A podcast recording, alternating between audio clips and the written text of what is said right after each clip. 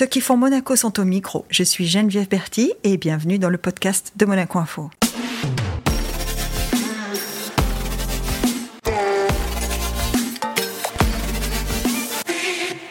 Notre invitée d'aujourd'hui est une surprise. Depuis toute petite, à la question quel métier voudras-tu faire plus tard, elle avait une réponse. C'est pas cette réponse-là, à laquelle elle a répondu d'abord. En tout cas, c'est pas le chemin qu'elle a emprunté tout de suite. Aujourd'hui, elle est à la tête du musée d'anthropologie préhistorique. Elle fourmille de projets et pas uniquement comme archéologue.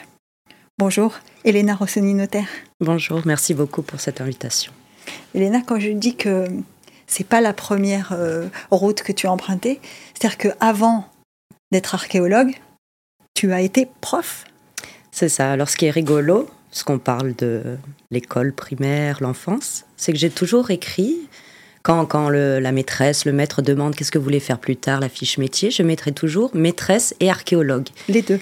Les deux, et ils étaient un peu surpris déjà de connaître euh, archéologue, déjà ce terme, euh, voilà, très jeune. Et c'est vrai que j'ai hésité entre les deux, et j'ai fait les deux. J'ai été prof de lettres classiques euh, au collège et au lycée technique, Alors, par exemple. classique, qu'on précise bien, ça veut dire avec grec et latin. Exactement, grec ancien, Grec latin ancien et, et latin. littérature française, tout à fait. Ouais. J'aimais beaucoup enseigner, et, mais j'ai toujours eu cette passion pour l'archéologie. Donc j'ai fait un double cursus après le lycée, hein, donc euh, à l'université, et j'ai fait les deux. Et euh, l'un me tiraillait, l'autre également. Mais c'est la passion de l'archéologie qui l'a emporté. Pourquoi? Parce que j'ai l'impression quand même d'enseigner. On fait passer un message, on est pédagogue, euh, on voyage, on est avec le public, les familles. Donc je me retrouve en, en fait quand même euh, un peu professeur. hein.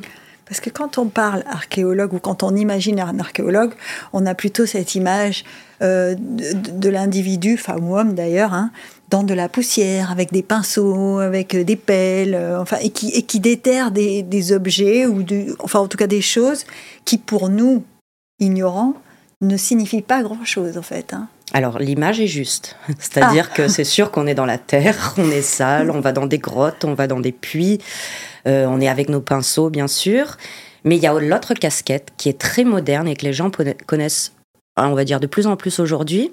On est vraiment lié aux nouvelles technologies, séquençage ADN, IRM, scan, 3D, lidar. Enfin, on est vraiment euh, les nouvelles applications. On est vraiment, on va dire, à la pointe de la recherche mais tout en gardant voilà cette base qui nous euh, euh, nous passionne, hein, c'est l'aventure, la découverte. Ah ouais. Alors de quoi ça peut être effectivement des vieilles pierres, des fragments d'os, mais c'est le patrimoine du monde, c'est notre histoire, ça donne des repères à tous, c'est hors frontières, et c'est ce qui fait rêver parce que c'est un bout d'histoire, un bout d'histoire qu'on va partager après, parce que le but c'est pas évidemment de le garder euh, en élite scientifique. hein. Un musée, c'est un musée recherche, mais c'est ouvert pour tout le monde, pour les enfants et pour les grands.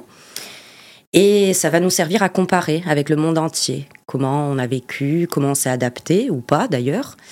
Et puis ça nous remet un peu à notre place. Hein L'homme, euh, la femme égocentrique, non, désolé. euh, on est dans un règne animal, on est à l'intérieur d'un environnement, on en parle beaucoup. Et euh, justement, ça sert, je pense, au respect et à un humanisme, à un altruisme. Et, et on apprend tous les jours.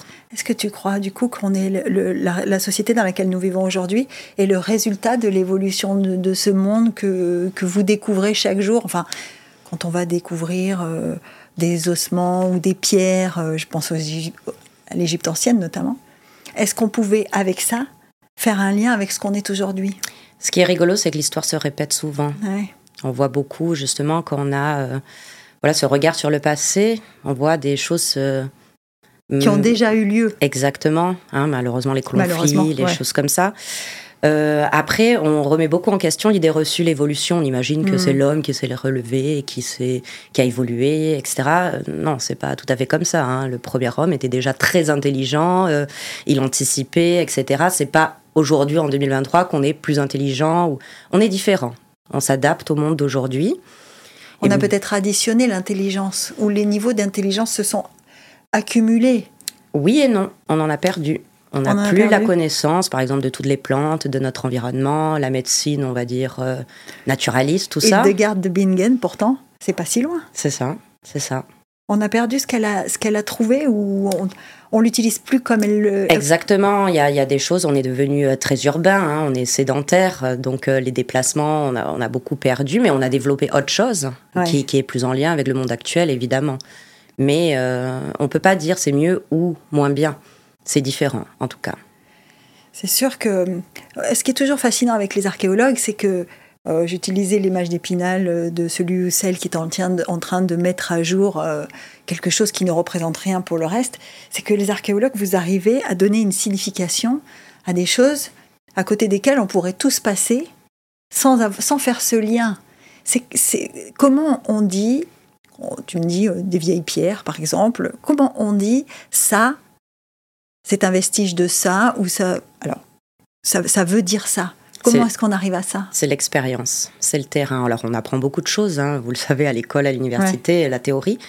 Mais c'est vraiment le terrain, à force de voir. Par exemple, une pierre, c'est vrai, on va se dire, bon, c'est une pierre, euh, voilà, un caillou qui s'est cassé. Sauf qu'il y a des indices. Il faut savoir Ouais. le lire. On va avoir, nous, des indices. On sait que c'est fait volontairement, ou fait par un tracteur, ou fait par la nature. Ça, on arrive à le savoir. Comme sur euh, un os, on sait s'il est humain ou animal. Et après, on peut aller plus loin. On le sait tout de suite? Oui, un archéologue le sait en tout cas tout de suite, à force d'en avoir vu, à force d'études, bien sûr.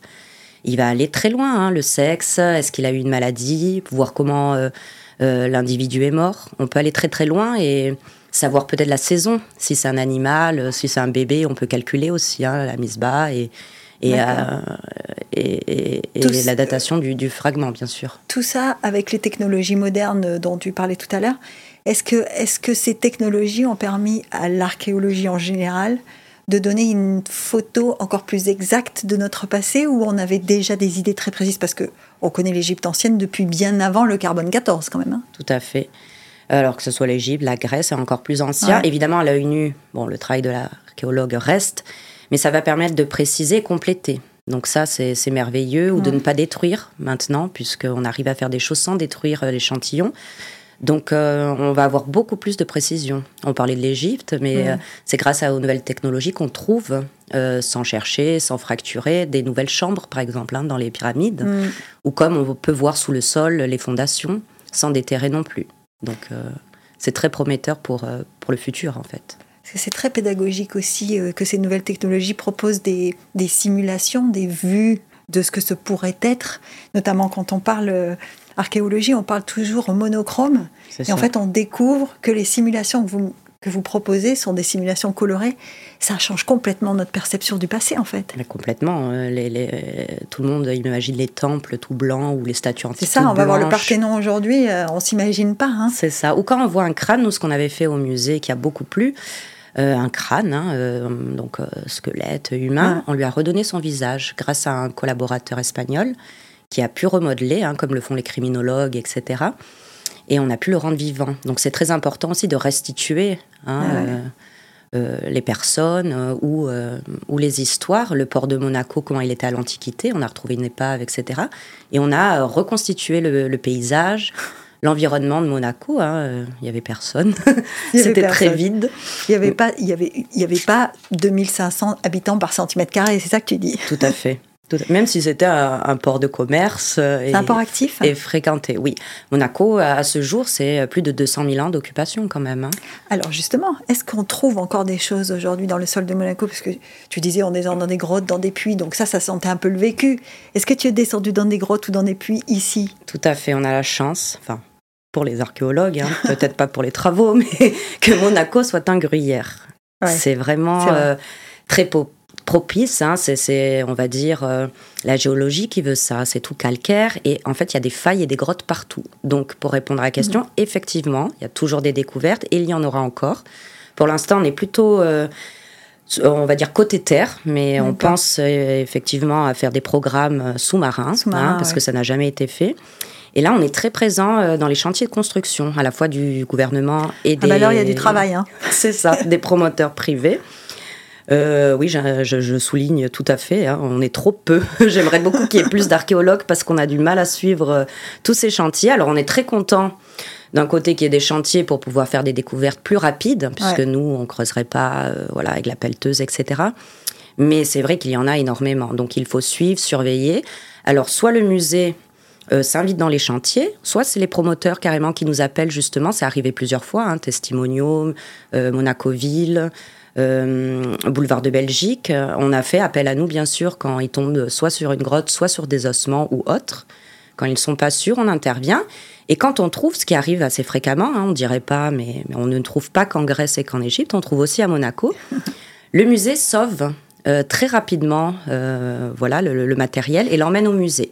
Ah, vous récupérez tout au, musée d'anthropologie préhistorique Exactement, pour pouvoir avoir le temps, sur place au musée, de pouvoir étudier, euh, analyser le matériel. Quand tu dis euh, récupérer, ça veut dire on prend un bloc entier? Tout à fait. Alors on le faisait déjà avant nous. Hein. Il y a 100 ans, c'est le premier directeur euh, du musée qui a mis ça en place, avec, et grâce au prince Albert Ier. C'était de détourer en fait les objets D'accord. Pour ne pas les abîmer, on les prend avec la on terre. Faisait hein. on faisait pas déjà le pinceau. On prend carrément un, carré de terre. beaucoup plus grand. Exactement. Et on a le temps de le fouiller, on va dire plus rigoureusement euh, et plus, plus délicatement peut-être. Exactement, au musée. Parce que tu, parlais de détruire euh, les échantillons, mais j'imagine qu'avec les fouilles, y compris des fouilles un peu, euh, comment dire, sans contrôle, on a détruit beaucoup de choses. Alors, je ne parle pas de Monaco, là, je parle du monde entier. on imagine qu'on a détruit quand même. Oui, je vais dire la vérité, nous-mêmes, on détruit. L'archéologue détruit. Quand on arrive sur un site, qu'on fouille, on enlève la terre, on détruit, évidemment, le sol d'occupation. Donc, qu'est-ce qu'on fait? On modélise, on scanne avant, on relève, on prend évidemment des photographies, on, a un petit carnet de fouilles où on va faire les relevés, on va écrire précisément euh, où est l'objet, parce qu'après c'est important de savoir, c'est pas de trouver l'objet, de le ramener tout de suite, non, il faut savoir ce qu'il y a à côté et associer. Parce que là, il y a... tu parlais des chambres dans les pyramides. Euh, là, là en l'occurrence, c'est très important de savoir tout ce qu'il y avait autour. Voilà, mais tout, tout sol archéologique, c'est très important parce que ça permet de, de comprendre la répartition spatiale. Si un objet est là, l'autre de, l'autre côté, c'est très intéressant pour savoir, euh, par exemple, comment était la situation. Euh, je ne sais pas si la personne était assise au milieu, elle a euh, ses animaux d'un côté, ses outils de l'autre. Mm. Nous, on va dire peut-être qu'elle était assise là, puisque c'est stérile, il n'y a rien. Donc ça va nous aider dans l'interprétation après coup, en fait. Donc on relève tous les détails possibles, inimaginables, parce qu'on sait qu'on détruit. Donc voilà. On a quand même l'impression en t'écoutant que on n'arrête pas de découvrir. Au-delà de découvrir des choses, on découvre des significations, on découvre des aspects de la société ou de notre civilisation ou des civilisations qui nous ont précédés. Et euh, constamment, en fait. Constamment, et c'est une recherche qui est vivante. C'est-à-dire que chaque jour, il peut avoir une nouvelle découverte. J'ai dit tout à l'heure, Monaco, 200 000 ans d'occupation, mais peut-être euh, en ce moment même, là, ils vont faire une découverte où ils vont me faire mentir, ils vont me dire non, c'est un million. Non, mais c'était ce que j'étais en, train, en train de me dire en t'écoutant, c'est que finalement, les programmes d'histoire tels qu'on les a étudiés il y a 10, 15, 20, 25 ans, sont peut-être obsolètes maintenant. Oui. Sur ces aspects-là, j'entends. Hein. Tout à fait. Euh, tout Évidemment à fait. que l'édit de Nantes, ça reste l'édit de Nantes, mais euh, je parle sur ces aspects-là. Complètement. Il y a des nouvelles découvertes qui euh, soit modifient ou soit complètent les, les connaissances précédentes. Donc c'est ce qui nous anime aussi, hein, parce que là on parle des fouilles euh, euh, sous la terre, mais il y a des fouilles aussi dans les tiroirs du musée. Quand il y a des anciennes collections, le fait d'avoir des nouvelles technologies aujourd'hui. Ça permet de les préciser, ouais. Préciser ou carrément euh, modifier. Modifier, ouais. Complètement modifier. Tu as eu des surprises comme ça, ouais? Alors, on a travaillé avec le professeur de Lumelay, l'Institut de paléontologie humaine à Paris. Mm. Son épouse a regardé un squelette, elle dit, mais elle passait devant tous les jours. Hein. Elle regarde, elle regarde, elle dit, mais il a le bassin d'une femme. Hein. Il s'appelle l'homme de menton, hein, pour dire. Et elle, elle est vraiment spécialiste, médecin anthropologue. Elle dit, mais c'est pas possible, c'est une femme. Donc elle a commencé à l'analyser plus en détail effectivement, l'angle, euh, c'est une femme. En plus. Euh, une femme qui avait enfanté, certainement? En plus, enfanté. Et elle peut le prouver puisqu'il y a un stigmate, une petite trace qui est restée sur son bassin. Et donc, elle lui a changé voilà, le sexe en, une étude. Et maintenant, c'est la femme de Menton. La dame du cavillon, exactement. La, femme de Menton. Et euh, c'est 115 ans après. Ah oui, oui, bah oui. C'est aussi parce que l'œil s'aiguise, comme tu disais, c'est sur de l'expérience. D'ailleurs, ça fait la transition avec ce que j'étais en train de penser. Je me disais, parce qu'on a parlé de l'Égypte et, on parlait du Parthénon tout à l'heure, on se rend compte quand on, va sur place que la découverte, ça a été beaucoup de pillage et de destruction aussi. Hein. Alors oui, malheureusement, il y a eu, euh, bah, c'était prémisse hein, aussi ah euh, de l'histoire des sciences. Donc les fouilles, c'était à la dynamite, à la pioche. Donc ça fait aussi partie de, Et puis la place de la Concorde et l'obélisque, euh, enfin voilà, sans remettre en question le fait que l'obélisque soit là, mais elle vient d'ailleurs, elle vient, elle, elle on l'a pas découverte sous Paris, quoi. C'est ça. Et puis bon, avant il n'y avait pas de loi. Maintenant on a des, des, protections bien sûr pour chaque pays euh, pour pouvoir préserver quand même le patrimoine. Euh, Parce que sinon c'était celui qui découvrait qui avait exactement à l'inventeur. Maintenant ça a beaucoup changé évidemment. Hein, et Les lois se sont, se sont affinées. Et, mais après, il n'y a pas de critique, on va dire, de, des anciennes méthodologies, parce que voilà, nous, on nous critiquera dans 50 ans, hein, j'en suis sûre. Chacun fait avec son époque, en fait. Avec son époque et aussi avec son travail. Moi, je le vois parce qu'on a des milliers d'objets à, à étudier. Et par exemple, je parlais des fouilles dans les tiroirs. On a trouvé, euh, bah, je ne sais pas, des ossements euh, d'oiseaux à Monaco-Ville, dans la grotte Saint-Martin. Et en les regardant aujourd'hui, on s'est aperçu que c'est pas du tout des oiseaux, c'est des phalanges humaines. Et à l'époque, ils n'avaient ah. pas eu le temps de faire l'exhaustivité du matériel. Mais ça veut dire qu'il y a des restes humains qui ont été retrouvés aussi dans cette grotte de Saint-Martin, euh, dans le, les jardins Saint-Martin. Ah Donc il faut jamais critiquer parce que voilà, la, science évolue, euh, l'œil euh, évolue également, les nouvelles méthodes, mais aussi le temps, parce que le temps de recherche, il est long. C'est ça. Est-ce que par moment on se sent pas un peu petit face à l'histoire du monde parce que c'est on est à l'instant T avec les moyens qu'on a et l'interprétation qu'on peut en faire, mais euh, est-ce qu'il n'y a pas des moments aussi où ça nous confronte face à la, variété, l'incroyable richesse de l'histoire du monde, qui est peut-être au-delà de ce qu'on est capable d'appréhender chacun? Oui, non? complètement, mais on en est conscient et je pense que c'est aussi pour ça qu'on est modeste. Moi, je sais parfaitement ah. que je, me dédie au travail 7 jours sur 7. Hein, c'est un métier passion et je sais euh, que j'ai la chance de, de pouvoir faire ça. C'est un rêve que je, réalise. Mais je suis consciente que je n'aurai jamais fini et que ça sera les générations après moi, après nous, après mon équipe qui continuera. On sait qu'on finira jamais en fait. Hein. On essaye de faire au mieux chaque jour. Et alors c'est quoi Et alors c'est quoi la motivation de d'Elena le matin quand elle se dit j'aurai jamais fini? Parce que on est tous, quand on est euh, euh, guidé par un objectif, on est tous animé par euh, la période qui nous enfin qui fait la distance entre maintenant et l'objectif qu'on devra réaliser. Alors comment on fait quand on dit j'aurai jamais fini alors nous, on a la chance que de toute façon, même quand on programme la journée, ça ne se passe jamais comme ça. Donc il y a toujours des nouveaux projets, quelque chose qui est imprévu. On peut nous appeler, c'est le chantier qui passe d'abord, par exemple. Donc voilà. Qu'est-ce qui nous anime? Nous, l'objectif hein, de mon équipe et, et de moi-même, c'est faire rayonner le musée le faire rayonner, le faire connaître et montrer son potentiel. Même si on ne peut pas tout montrer, montrer qu'il est vivant, que la recherche est, vivante. C'est rendre, rendre le musée vivant, en fait. C'est ça. Parce que, et soyons francs, euh, dans, dans, le fantasme collectif, ou en tout cas l'imaginaire collectif, on se dit l'anthropologie préhistorique, il y a peu de chances pour que ce soit euh, euh, la fiesta, quoi. Voilà. Et en fait, ce que ce qu'on s'est rendu compte en faisant des petites recherches, c'est que le musée euh, fait la fête. Exactement. En fait, euh, c'est la première image qu'on a. Hein. Un musée, c'est poussiéreux, etc. Sauf que les personnes qui viennent une fois, elles reviennent toujours. Et ça, c'est notre succès. Bon, vous avez un endroit magnifique aussi. Hein. Le cadre la plus belle terrasse de Monaco, je pense. Hein. Par exemple, le bâtiment est remarquable. Le bâtiment est remarquable, oui. Donc, euh, et, l'intérieur, il est Il a toujours été là, le musée? Alors, il y avait un premier musée, 1902, fondé officiellement par le prince Albert Ier, hmm. au niveau du tribunal de justice. Maintenant, c'est l'annexe. Le bâtiment existe toujours. D'accord. C'est ce petit bâtiment rond, en fait, hein, qu'on voit encore aujourd'hui, juste à côté de la cathédrale. Mais il était trop, devenu trop petit dans les années 50. Trop de collections, les fouilles, les donations, évidemment, des princes. Donc, c'est Louis Barral, grâce au prince Régnier III, qui ont souhaité un nouveau musée. Pourquoi le jardin exotique? Parce que c'est à côté de la grotte. Et la grotte a été rendue... La grotte du jardin. Exactement. Mm. Elle a été rendue visitable en même temps, puisque c'est les premières occupations de Monaco. Donc on s'est dit, c'est un musée de site. Il faut que le musée soit à côté de cette magnifique grotte, que je conseille d'ailleurs, hein, quand il y aura la réouverture. Elle, est splendide et j'ai bon espoir de trouver peut-être d'autres salles. Hein. Elle est bien conservée? Elle est très bien conservée. On y fouille encore tous les jours.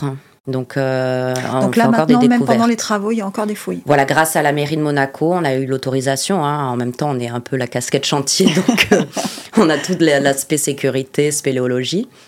Et on a bien fait de pas cesser les fouilles parce que euh, notre responsable a trouvé la première dent humaine à l'intérieur. On n'avait jamais trouvé de reste humain pendant Je sais pas, on a commencé à, fouiller les premières équipes, euh, c'était euh, début du XXe siècle, en hein, 1916. On a trouvé des outils, des animaux chassés, jamais de reste humain, et là une dent humaine d'enfant qui en, en analyse. Comme quoi, enfin, reprendre des, des fouilles, en fait, et ben voilà, il y a encore une découverte. Qu'est-ce qu'on trouve le plus souvent quand on, on parle d'ossements humains notamment ou de vestiges humains?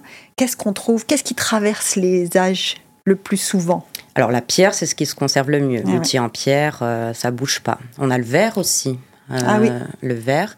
Euh, on en a trouvé pas mal à Monacoville, tout ce qui est vaisselle, effectivement. Et après, oui, les ossements, c'est souvent des animaux qui ont été chassés, consommés. voilà. Après, y a, mhm. à Monaco, on a la chance d'avoir eu de très beaux vestiges. Ça, c'était quand ils ont construit Monte Carlo. Beaucoup d'objets antiques. Oui. Et euh, bon, là, on parle de pierre ossements, mais sachez qu'il y a eu un magnifique trésor hein, qui a été trouvé aussi à Monaco, des bijoux en or, des monnaies, euh, par exemple. Hein. ah oui? Des sépultures, des tombes au niveau de la Condamine, place du marché. Donc, pour nous, c'est très important, même les anciennes découvertes, parce qu'on pointe sur la carte à Monaco tout ce qui a mhm. été trouvé depuis toujours. Pourquoi? On sait que, je ne sais pas, le trésor a été trouvé là, ou la tombe là, ou l'épave. Pour nous, c'est un indice. Ça veut dire qu'il y a peut-être un site donc la prochaine fois où il y a un chantier, on sait qu'on intervient en urgence parce qu'il y a du potentiel. Il y a du potentiel, oui. C'est ce qu'on appelle les zones sensibles au potentiel archéologique. Est-ce qu'on est qu'on arrive à, à, trouver un équilibre entre euh, l'évolution nécessaire, on parle de chantier, c'est une évolution nécessaire d'une ville qui se reconstruit sur elle-même, est-ce qu'on arrive à trouver un équilibre avec euh, la conscience qu'on a de, de ne pas vouloir détruire ce qu'il y a dessous? Alors moi, je l'ai, on va dire, de manière naturelle. Moi, je suis d'ici, donc je conçois tout à fait les domaines pour, euh, eh pour les monégasques. Je comprends tout à fait. Euh, après, on a la chance, euh, si ce n'est d'avoir une loi, mais d'être un village. Hmm. Donc, nous, on a fait nos preuves avec tous les promoteurs. Ça s'est très bien passé. Ils voient qu'on n'est pas là pour embêter. Ils participent également à la sauvegarde du patrimoine. Donc, on a trouvé très, très rapidement hein, un lien d'amitié. Euh, pour pouvoir intervenir. Euh, bah voilà, on a deux kilomètres carrés, on nous appelle. C'est pas la France, on nous appelle en deux minutes, on est là, on intervient. Et c'est pas euh, bloquant en fait. Exactement, tout à fait. Et tout le monde est content puisqu'en plus, évidemment, nous on publie, on participe à des congrès et la collection a aussi le nom du chantier, donc. Et, le public est content, et les, habitants de Monaco aussi, puisqu'ils voient des, des choses qu'ils connaissent hein, de leur quartier. C'est même des fois les habitants qui nous appellent. Hein. Ah oui en disant oh, oh, devant chez moi, on commence à, faire un chantier, venez voir si euh, voilà dans le trou est-ce qu'il y a quelque chose, on nous envoie des photos. Donc euh, enfin c'est très participatif, on va dire. Oui, bah, je crois qu'on est tous euh, et quand je dis on, je parle de la population qui vit à Monaco, on est tous conscients du fait qu'on a qu'on vit sur une couche et qu'en dessous il y a d'autres couches parce que à Monaco c'est c'est un territoire qui est ce qu'il est et qui ne peut pas. Voilà, on peut pas dire euh, on a délaissé la condamine pour aller vivre à, Monte Carlo. En fait, on, au contraire, on, étend les endroits où on, s'installe, mais on les réduit pas. quoi. C'est ça. Donc on sait qu'il y a quelque chose est dessous. limité, euh, on va dire depuis le 19e siècle, hein, puisqu'avant Monaco allait jusqu'à Roquebrune, Menton. Mais euh, en tout cas, nous, on intervient très fréquemment sur ces deux kilomètres carrés. Ouais. Alors, il y a beaucoup à faire, il y a beaucoup à découvrir, il y a beaucoup à mettre, euh, à trouver, il y a beaucoup à analyser. Il faut, vendre, il faut rendre le musée vivant. Donc on se dit, et d'ailleurs tu l'as dit, moi je travaille 7 jours sur 7. C'est quoi l'emploi du temps de Helena C'est euh, tout le temps, euh, les vacances, tout le temps ben, j'ai envie de dire oui, mais je, me compare beaucoup pour que les gens comprennent aux sportifs ou aux mhm. musiciens, enfin aux artistes. c'est pas parce qu'on est en vacances que, enfin, vous voyez, pour moi c'est normal. Je sais pas, je, je, je, je, suis, on va dire officiellement en vacances, aller visiter un musée, un collègue qui m'appelle pour aller voir un site. Je, je peux pas dire non, ça fait partie de moi. C'est vraiment une passion. Je, vais lire un livre, ça va être un livre d'archéologie. C'est euh, ma vie en fait. Donc tout est confondu. Euh, et alors comment, comment est-ce qu'on fait quand on a autant l'archéologie, enfin autant ça au fond de soi, comment on fait pour dédier euh, sa carrière pendant X temps à autre chose? Parce que même si on reste dans l'histoire, parce que quand on fait des lettres classiques et qu'on fait du grec ancien, du latin, on, est dans l'histoire, on est dans l'histoire de la civilisation, on est dans la transmission de la culture, ou en tout cas des fondements euh, de notre société moderne. Donc comment on fait pour dire, bon, l'archéologie là... Euh, je vais laisser tomber ou je vais laisser de côté et je vais, je vais être prof. Enfin, en tout cas, je vais m'intéresser à autre chose. Alors, j'ai jamais laissé tomber en fait. Quand j'étais professeur, j'étais aussi en études. J'étais en train de faire mon doctorat d'archéologie. Et quand on fait des grecs et du Alors latin. C'était en plus des jours, il y avait les nuits aussi. Voilà, c'est ça. j'ai toujours beaucoup travaillé finalement en fait quand, quand on y repense. quand on y réfléchit. Mais j'ai toujours fait les deux en même temps. Ah. En fait, quand j'ai fait l'aide classique, j'étais inscrite aussi en archéologie. Et quand j'étais professeur, j'étais en doctorat. D'accord. Donc je, je, continuais en fait mes études. Et pour moi, le grec et latin, c'est de l'archéologie, parce que c'est les inscriptions, donc pour moi, c'est commun. Ouais.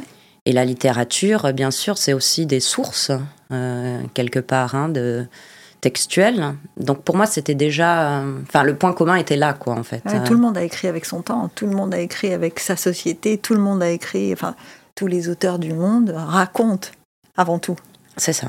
Comme, comme, ce sont comme des témoignages, même les fictions sont des témoignages. Exactement. Et puis après, à nous aussi d'évaluer les témoignages, parce que par exemple, les sources antiques, hein, les auteurs antiques, évidemment, évidemment, c'était pas les pauvres qui écrivaient. Hein, mm. Et comment on raconte euh, euh, les histoires, les combats, c'est toujours les vainqueurs, par exemple. mais c'était de la communication avant l'âge. Hein. C'est ça. Tout Parce qu'en fait, c'est déjà des histoires, ce sont déjà des histoires racontées comme il faut. Oui. En passant le message qu'on veut faire passer. Donc c'est déjà de la communication. Exactement, c'est ça. Et les plus forts, c'était qui? C'était les Romains? C'était. Euh, ah, les Romains étaient très forts. Parce que j'ai l'impression que c'est. oui. Ils étaient très forts en communication, les Romains. Tout à fait. Un grand pouvoir. Euh, on parlait tout à l'heure et, euh, tu me disais, la Grèce est plus ancienne que l'Égypte. Alors, dans l'Antiquité, non, il y a vraiment. Enfin, c'est tout le problème des innovations-diffusion qui mhm. étaient là en premier, comme le feu, comme, l'outil. On ne sait jamais vraiment. Voilà enfin, on le sait en suivant les, découvertes et la recherche qui bouge, qui bouge tout le temps. Non, mais c'est de très anciens euh. Nous, on en parle en ce moment au musée. Hein, euh, par exemple, le côté égyptien, on a, mhm. on a une momie égyptienne hein, en ce moment euh, qui est exposée. Ah ouais, on peut, on peut la voir. Tout à fait. Quelques collections grecques et romaines également. Donc, enfin, on parlait de musée d'anthropologie préhistorique, c'est vrai. Mais les gens savent peu qu'on a aussi des collections de l'Antiquité. L'Antiquité, oui. Très peu Moyen Âge, on n'a pas encore tout découvert, malgré que Monaco et les Grimaldi, ben voilà. Oui, c'était très actif au Moyen Âge, c'était quand même une place forte du Moyen Âge. Dans les textes, oui, mais en archéologie, on est très pauvre. On est très pauvre. Pourquoi? Voilà. Est-ce qu'on n'a pas trouvé? Est-ce que ça n'a pas été fouillé? Est-ce que c'est parce qu'on a... Oui, ou alors on a très peu touché Monaco-Ville Peut-être c'est pour ça qu'il n'y a ah. pas eu, tandis que voilà la Condamine euh, ou Monte Carlo, le casino, ça a été beaucoup plus construit, par exemple. Et ça, c'était l'Antiquité. La, la, Condamine, en tout cas la, le, port et ce qui entoure le port, c'est vraiment l'Antiquité, ça. Exactement. Oui. Ah les épaves, le commerce, les amphores, euh, les nécropoles aussi. Mhm. Donc euh, tout un cimetière. mais il y en a aussi, bien sûr, à Monacoville, hein, on le sait également. À Monacoville, on n'a pas alors, on n'a pas fouillé parce qu'on n'a pas reconstruit, en fait. Sans doute, c'est une question qu'on se pose. On ne sait pas.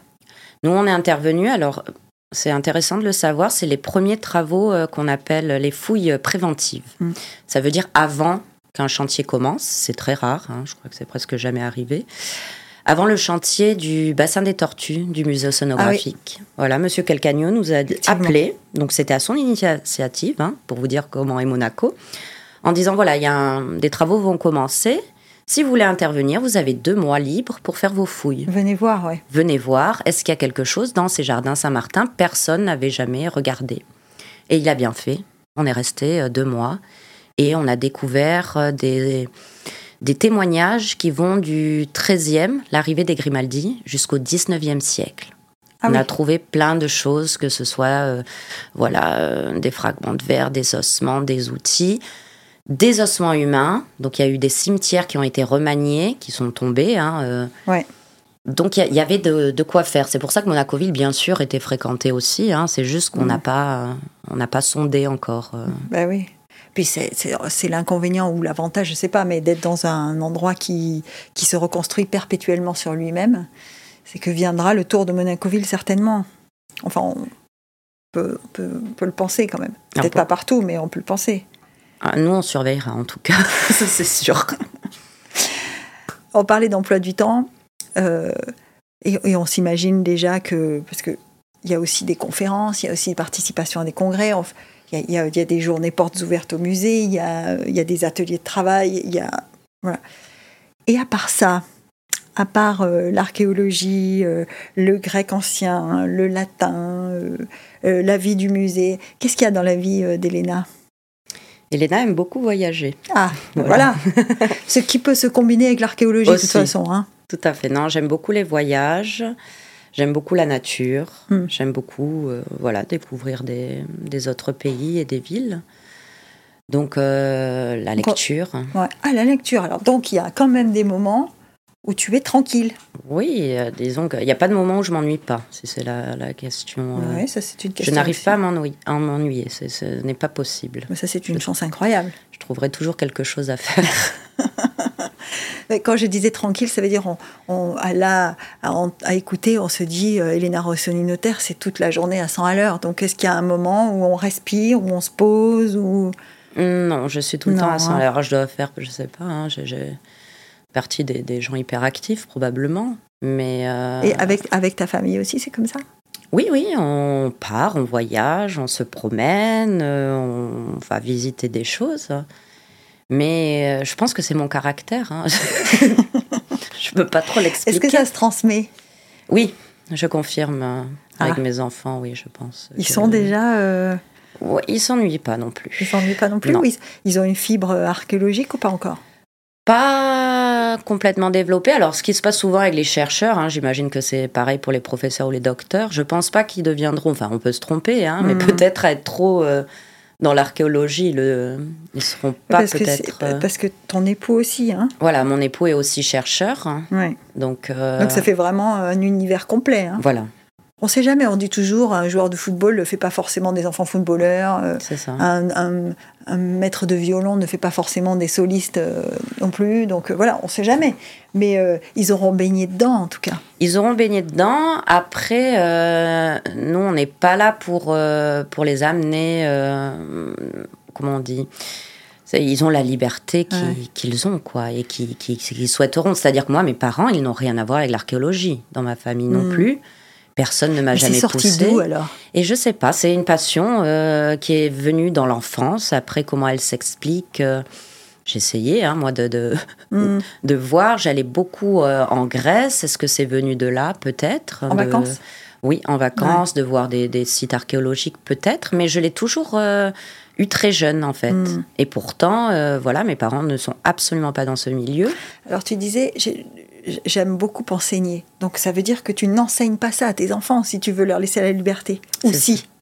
Non, c'est-à-dire que je leur explique comme j'expliquerais, euh, je sais pas, un sport, une musique, etc. Mm. Mais je n'influencerai jamais. Parce que je pense que c'est ça, c'est quand on choisit nous ce qu'on veut faire et qu'on s'y dédie, hein, c'est-à-dire qu'il y a eu du travail bien sûr pour y arriver, des études, etc. Euh, on a choisi son chemin. Et je pense que c'est ce qui contribue à faire qu'aujourd'hui, moi, je m'épanouis.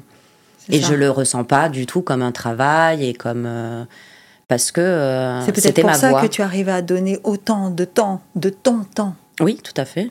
Parce que c'est pour euh, pour faire des animations. Alors là, on parlait des après-midi anniversaires ou des journées découvertes au musée. Enfin, il faut donner beaucoup de temps pour faire ça. Complètement. Après, je suis pas seule. L'archéologie, c'est toujours une équipe. Je n'arriverai jamais à faire tous les projets voilà, d'exposition, de médiation, d'anniversaire. Euh, des éditions aussi, hein. on est éditeur de livres, d'être dans des congrès. le, premier livre pour enfants hein, que, vous avez, exemple, que vous avez publié euh, là au à la rentrée scolaire. C'est ça. Plus on, maintenant, on est dans les programmes scolaires. C'est quand même euh, incroyable. on voit bien qu'il y a la pédagogie qui est pas loin. Hein. C'est ça. Mais c'est très intéressant et c'est très utile. Mais ce que je voulais dire, c'est que derrière, j'ai la chance d'avoir des personnes hmm qui, qui sont motivés et qui ont un parcours euh, des fois très varié, mais chacun amène sa, sa pierre à l'édifice et on va tous dans le même sens en fait. C'est singulier euh, d'entendre ça parce qu'on a plutôt l'image euh, de l'archéologue comme, alors pas le chercheur solitaire, mais un peu comme quelqu'un qui a une vision et qui a envie de trouver quelque chose et on n'imagine pas toujours l'équipe derrière en fait. Parce que peut-être vous avez Indiana Jones qui est souvent seul.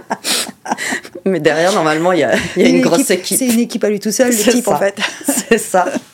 Mais non, normalement, l'archéologie. C'est l'équipe du film qui fait tout. C'est ça. Finalement, en fait, ils sont cachés. C'est ça. Mais non, non, normalement, enfin, on est toujours plusieurs. Il y a un spécialiste de tout, euh, que ça soit. Il y a des spécialités à l'intérieur de l'archéologie. Exactement. Voilà, l'archéologue, il est capable de reconnaître tout, mais il va pas aller plus loin, tandis que euh, on peut avoir le spécialiste du squelette humain, l'anthropologue, le spécialiste de la faune, le paléontologue, le spécialiste des sédiments, des roches, le géologue, et tout le monde doit unir ses forces, va travailler sa Mhm. collection, euh, enfin sa typologie hein, d'objets, et après tout le monde réunit tout ça pour pouvoir faire l'interprétation du site. Mais on a besoin de tout le monde. À Monaco, comme vous le savez, on est très peu de chercheurs à l'heure Mhm. actuelle. On fait venir évidemment plein de collègues, d'étudiants du monde entier pour venir nous aider euh, justement sur euh, différentes parties des collections et, Ouais. et on apprend et on rencontre tous les jours. Et, et vous, est-ce qu'à Monaco, on va aussi parler de tout ça à l'extérieur? Complètement, oui. Ouais. Oui, c'est pour ça que nous, on est très présents, que ce soit dans les congrès, on va dire, euh,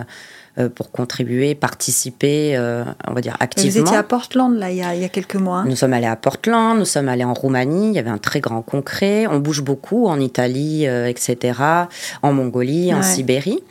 Et on publie. Pourquoi? Quand on publie, nous, dans des euh, revues internationales de rang A, hein, c'est les grandes Ouais. qualités scientifiques, on est cité après. Et on est référent aussi. Donc on, a une place dans le réseau, comme euh, les directeurs euh, le faisaient avant nous, hein, du musée. Et on, on est référent On peut être sollicité sur des cas? Complètement. Nous, on n'arrête pas justement, et d'où le problème. euh, D'où le problème du nombre? Exactement, et d'où le problème du temps. Du parce temps. que les projets sont extrêmement intéressants. Et donc mon équipe me dit oh là là, mais maintenant on n'en prend plus. Donc ça fait deux ans qu'on prend, qu'on crée plus de projets, mais qu'on nous les demande. Donc euh, voilà, enfin c'est aussi la rançon du succès, Bah, hein, le ça, fait d'être. euh, Créer une dynamique, ça a aussi une conséquence. hein. c'est ça, mais on est très heureux, mais c'est ça, c'est grâce à ce réseau euh, à l'échelle internationale que maintenant le musée euh, est redevenu, on va dire, euh, euh, parmi les, les, les, les- les plus célèbres. Ouais. et C'est qui le, le père de la de l'archéologie à Monaco? Ce serait qui? Alors moi je dirais c'est c'est le premier, enfin c'est déjà le prince Albert Ier, c'est Ouais. lui qui l'a porté parce que les gens pensent qu'il était mécène, etc. Non, c'est pour ça qu'on a voulu, on a Il voulu. était euh, chercheur? il était chercheur, on en a fait une exposition pour prouver que ce n'est pas le mécène qui va subventionner. Et basta, non, pas du Il a tout. pris le pinceau. Il a pris le pinceau déjà quand il était jeune, mais au-delà de ça, il se déplaçait sur les sites, il donnait ses directives, D'accord. il a créé les nouvelles méthodes et techniques de fouille. C'est grâce à lui hein, qu'on fouille maintenant méthodiquement. Il a beaucoup participé à tout ça. Il a euh, fait pas que reconnaître. la mer alors. Hein Oui, c'est ça. On connaît l'océanographe, mais on connaît peu l'archéologue. euh, Mais il a fait reconnaître euh, les, les plus anciennes inhumations. Il a fait reconnaître l'art des grottes ornées. C'est grâce à lui, hein, maintenant qu'on croit, Ah ouais. enfin qu'on sait qu'il y a eu à la préhistoire des grottes peintes. C'est grâce à lui. Donc il s'est beaucoup lui appliqué. Non. C'est pas lui, mais justement lui. On a su que Lascaux était vrai parce que lui avait prouvé en Espagne que cela existait. D'accord. Donc bien avant. Bien avant, oui. Il a prouvé scientifiquement. Donc pour moi, c'est lui à Monaco, évidemment après suivi par les grands directeurs du musée. hein. Hmm. Et chacun a eu sa, euh, sa petite facette, hein, que ce soit Léonce de Villeneuve, lui c'était plutôt l'antiquisant, il aimait bien les fortifications, etc. Louis Barral, un grand nom. Et on rigole. euh, euh, euh, tu- euh, vous, vous me faites rire avec mon côté lettre, mais Louis Barral et Suzanne Simone ont quand même euh, euh, fait le dictionnaire monégasque Ouais. français. Louis Barral était linguiste, donc il avait aussi plusieurs volets, hein, Ouais. plusieurs casquettes. On se rend compte que c'est un monde. c'est le monde de ceux qui n'arrêtent jamais, en fait. hein. C'est le monde de ceux qui euh, ouvrent leur esprit à tellement de choses. Mais c'est des passionnés surtout. Des on s'intéresse à tout. En fait, euh, c'est ça. On est emballé partout. On s'intéresse à n'importe quel projet. euh, quand il y a une idée qui est bonne, on la prend et on y croit dès le début. On, Ah ouais. s'investit dedans et nous, c'est ce qui nous plaît, c'est l'originalité. Et euh, voilà, après, Mais est-ce que ça a une limite, tout ça? C'est quoi les limites auxquelles vous êtes confrontés aujourd'hui? À nous, c'est des limites, on va dire, de, de, de, de poste, de création. On a beaucoup de travail. Les mains et les cerveaux, quoi. Voilà. J'aimerais les bras, les beaucoup, cerveaux, ce euh, J'aimerais beaucoup que le musée devienne aussi un bassin d'emploi à sa façon. Ça serait euh, euh, grandiose pour Monaco, hein, parce que la recherche est, est, est quand même bien représentée. On a vu le centre scientifique, euh, la IEA, et euh, la direction de l'environnement. La recherche est présente à Monaco Mhm. et au-delà des frontières. Et donc, je pense que c'est aussi quelque chose à, à percevoir pour le futur. Le musée, ça, ça, peut drainer à la fois des, des, médiateurs, des, des, personnes qui parlent des langues étrangères, hein, tout ce qui est touristique bien sûr, des techniciens, des ingénieurs, des chercheurs. Ça a beaucoup de, de volets. On a une bibliothèque aussi, évidemment. Et comment on s'éveille à ces carrières? C'est quoi le c'est quoi le fil euh, conducteur de tous tous ceux qui pourraient euh, s'éveiller à ces carrières-là? C'est c'est quoi qui devrait les réveiller en premier? C'est la science et la culture. La science et la culture. C'est la science, la culture euh, et la partager en fait. En fait, c'est en fait c'est un monde presque sans limite. Parce que je parlais de limite, en fait, il n'y en a pas. Bah, je crois pas, parce que je n'ai pas répondu oui. Donc je pense que ça voulait dire non, non, je vois pas les limites. Euh. Et encore là, je disais pour euh, voilà plus de personnes qui pourraient euh, œuvrer pour cette belle cette belle mission. Mais mais vous voyez qu'on fait qu'on fait quand même. Hein, on fait, je sais pas, là en ce moment, on a trois ou quatre expositions en cours, par exemple, hein, en Monaco et à l'extérieur. On a trois ouvrages en préparation. On a ces missions à l'étranger. On a évidemment tous les événements, Halloween, Noël euh, à venir. Halloween au musée Voilà, Halloween au musée. On, a décoré. Ça, euh, ça, donne envie, Halloween au musée. C'est ça. C'est, Nous, on, utilise en fait les thématiques, mais toujours avec euh, cet arrière-plan de science. Mhm. Par exemple, les enfants vont venir fouiller ou chercher, mais avec les vraies techniques. Après, oui, c'est déco Halloween, mais les ateliers restent scientifiques. Mhm. On peut aller à la recherche euh, par exemple d'un escape game, mais toute l'histoire qui sera racontée sera juste historiquement. C'est-à-dire qu'on va apprendre tout en s'amusant. Hum, on va faire de la peinture, mais la peinture, ce n'est pas la peinture d'aujourd'hui, ça va être avec de l'ocre et des pigments euh, de l'époque. Donc on mélange en fait. Euh, Est-ce que c'est le prof qui m'explique ça ou c'est l'archéologue? C'est les deux. C'est les deux parce que justement l'archéologue veut être juste et le prof veut transmettre. Ouais. Et on a l'habitude, enfin, je ne suis pas la seule. Hein. Si vous regardez mon équipe et les chercheurs, ils sont aussi comme ça parce que le chercheur fait aussi des conférences, donc il a mhm. l'habitude du tout public. Et, et justement, je pense que c'est ce qui fait sa force, c'est que justement, il sait communiquer. Donc, il sait transmettre et ça fait partie du, du rôle de parler la langue des autres. Voilà c'est l'accessibilité en fait. Hein. C'est l'histoire du musée qui s'ouvre et qui, qui, a des plages horaires plus longues et qui s'ouvre à des moments où on l'attend pas et qui s'adapte à des thématiques euh, qu'on n'associerait pas avec lui forcément au départ. C'est ça. C'est vraiment ça. C'est euh, c'est de la communication encore. C'est de la communication, oui, avec de la recherche derrière, parce que je dis toujours, et, je l'ai même publié, le squelette du musée, ce qu'il fait tenir, c'est la recherche. Moi, je ne pourrais pas faire d'exposition si on n'étudie pas les collections. Je ne vois pas comment je pourrais faire s'il n'y a pas de recherche derrière. Euh, c'est pas possible. On est obligé d'identifier les objets pour euh, pouvoir les présenter, par exemple. Mais combien de temps euh, vous avez vous avez mis pour arriver jusqu'au musée en fait, pour qu'on ait une idée entre le moment où on est, on apprend et le moment où on prend. Je sais pas. une dizaine d'années, on dirait? Les études, c'est 8 ans pour un doctorat. Eh oui, quand même. Hein. Voilà. Après, ça permet quand même. Moi, j'ai fait beaucoup de missions à l'étranger. Mmh ça accélère? euh, C'est pas non, ça accélère pas, mais on prend le meilleur et on apprend de tout. Ce qu'il faut faire, ce qu'il faut pas faire. Donc ça, c'est fabuleux parce qu'on revient avec des idées plein la tête à Monaco. Et après, je suis rentrée au musée, on va dire comme intervenante extérieure. C'était en 2014. il n'y a pas si longtemps finalement. J'ai eu un poste en 2016. Et j'ai été directeur euh, en, je sais pas, il y a 5 ans maintenant, je crois en 2018. 18, oui. Voilà. Il y a 5 ans. Bon, j'ose pas, j'ose pas te demander. C'est, c'est pas fini demain matin quand même.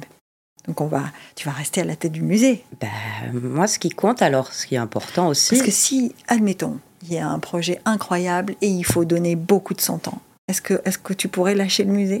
Depuis petite, moi j'ai dit archéologue. Et aujourd'hui, je me présente évidemment comme directeur du musée, mais comme chercheur archéologue. Ah je l'ajoute toujours. Pour moi, c'est pas le poste de directeur qui est important, c'est chercheur archéologue. Ah oui, mais si, si on lâche l'outil, alors parce que c'est une grosse vitrine, enfin c'est une vitrine en tout cas de ce que vous faites. Tout à fait. Tout à fait, c'est ce qui est important. Et puis la direction donne justement la liberté des programmes, etc. Donc euh, moi j'en suis. Toute l'impulsion, euh, elle vient de là. Totalement. Mais ce que, pour répondre à la question, c'est pas le poste de directeur, c'est le musée, moi, qui ouais. Et donc, pour moi, mon rêve se réalise en ce moment, je le vis tous les jours, Donc, euh, qu'est-ce que je peux rêver de mieux? C'est, on va dire, le, la seule entité à Monaco qui correspond tout à fait à l'archéologie. Mais bien sûr. Donc moi, je me suis trouvée, on va dire. Mais on imagine quand même que pour le chercheur archéologue, endosser le costume de directeur de musée s'accompagne d'autres choses. C'est-à-dire que est-ce qu'on lâche pas un peu le terrain quand même?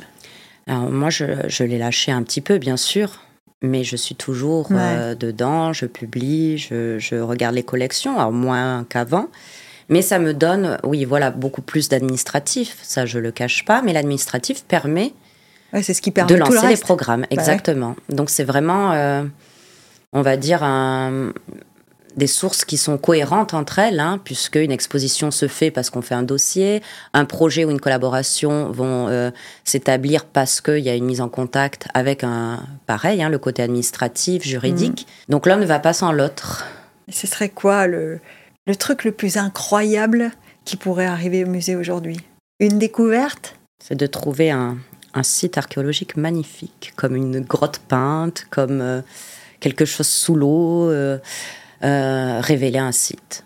Un site archéologique. Il y a toujours la magie de la, de, la, de la première découverte, du moment où on, où on trouve quelque chose qui n'a jamais été trouvé. Exactement, c'est ça. Ça devait être ça aussi quand quand les, premiers chercheurs sont arrivés en Égypte, ou euh, même s'il y avait une partie qui était apparente quand même. Hein. En Égypte, c'était pas enfoui. Non, non, non, mais mais il y a eu euh, voilà des, tombes découvertes euh, et qui ont livré du matériel magnifique, hein, bien sûr, les pharaons, etc. Mais d'autres découvertes aussi, comme Cosquer à Marseille, hein, cette grotte sous l'eau, personne ne, s'en doutait. Et donc on garde espoir pour Monaco de faire un jour une superbe découverte dans ce sens-là. Et euh, ouais, ça serait très bien pour le musée, je pense. et pour Monaco, bien sûr. C'est ça qu'on, c'est ça qu'on souhaite à toute l'équipe du musée pour la suite? Je pense, oui. Ouais. Et de continuer là sur euh, sur ce bel essor, on en est très fiers, très honorés, et on est ravis parce que parce que nos visiteurs sont ravis. Ben, Elena, en tout cas, on vous le souhaite à tous et à toi en particulier. Merci. Et puis merci d'avoir passé ce moment avec nous. Merci.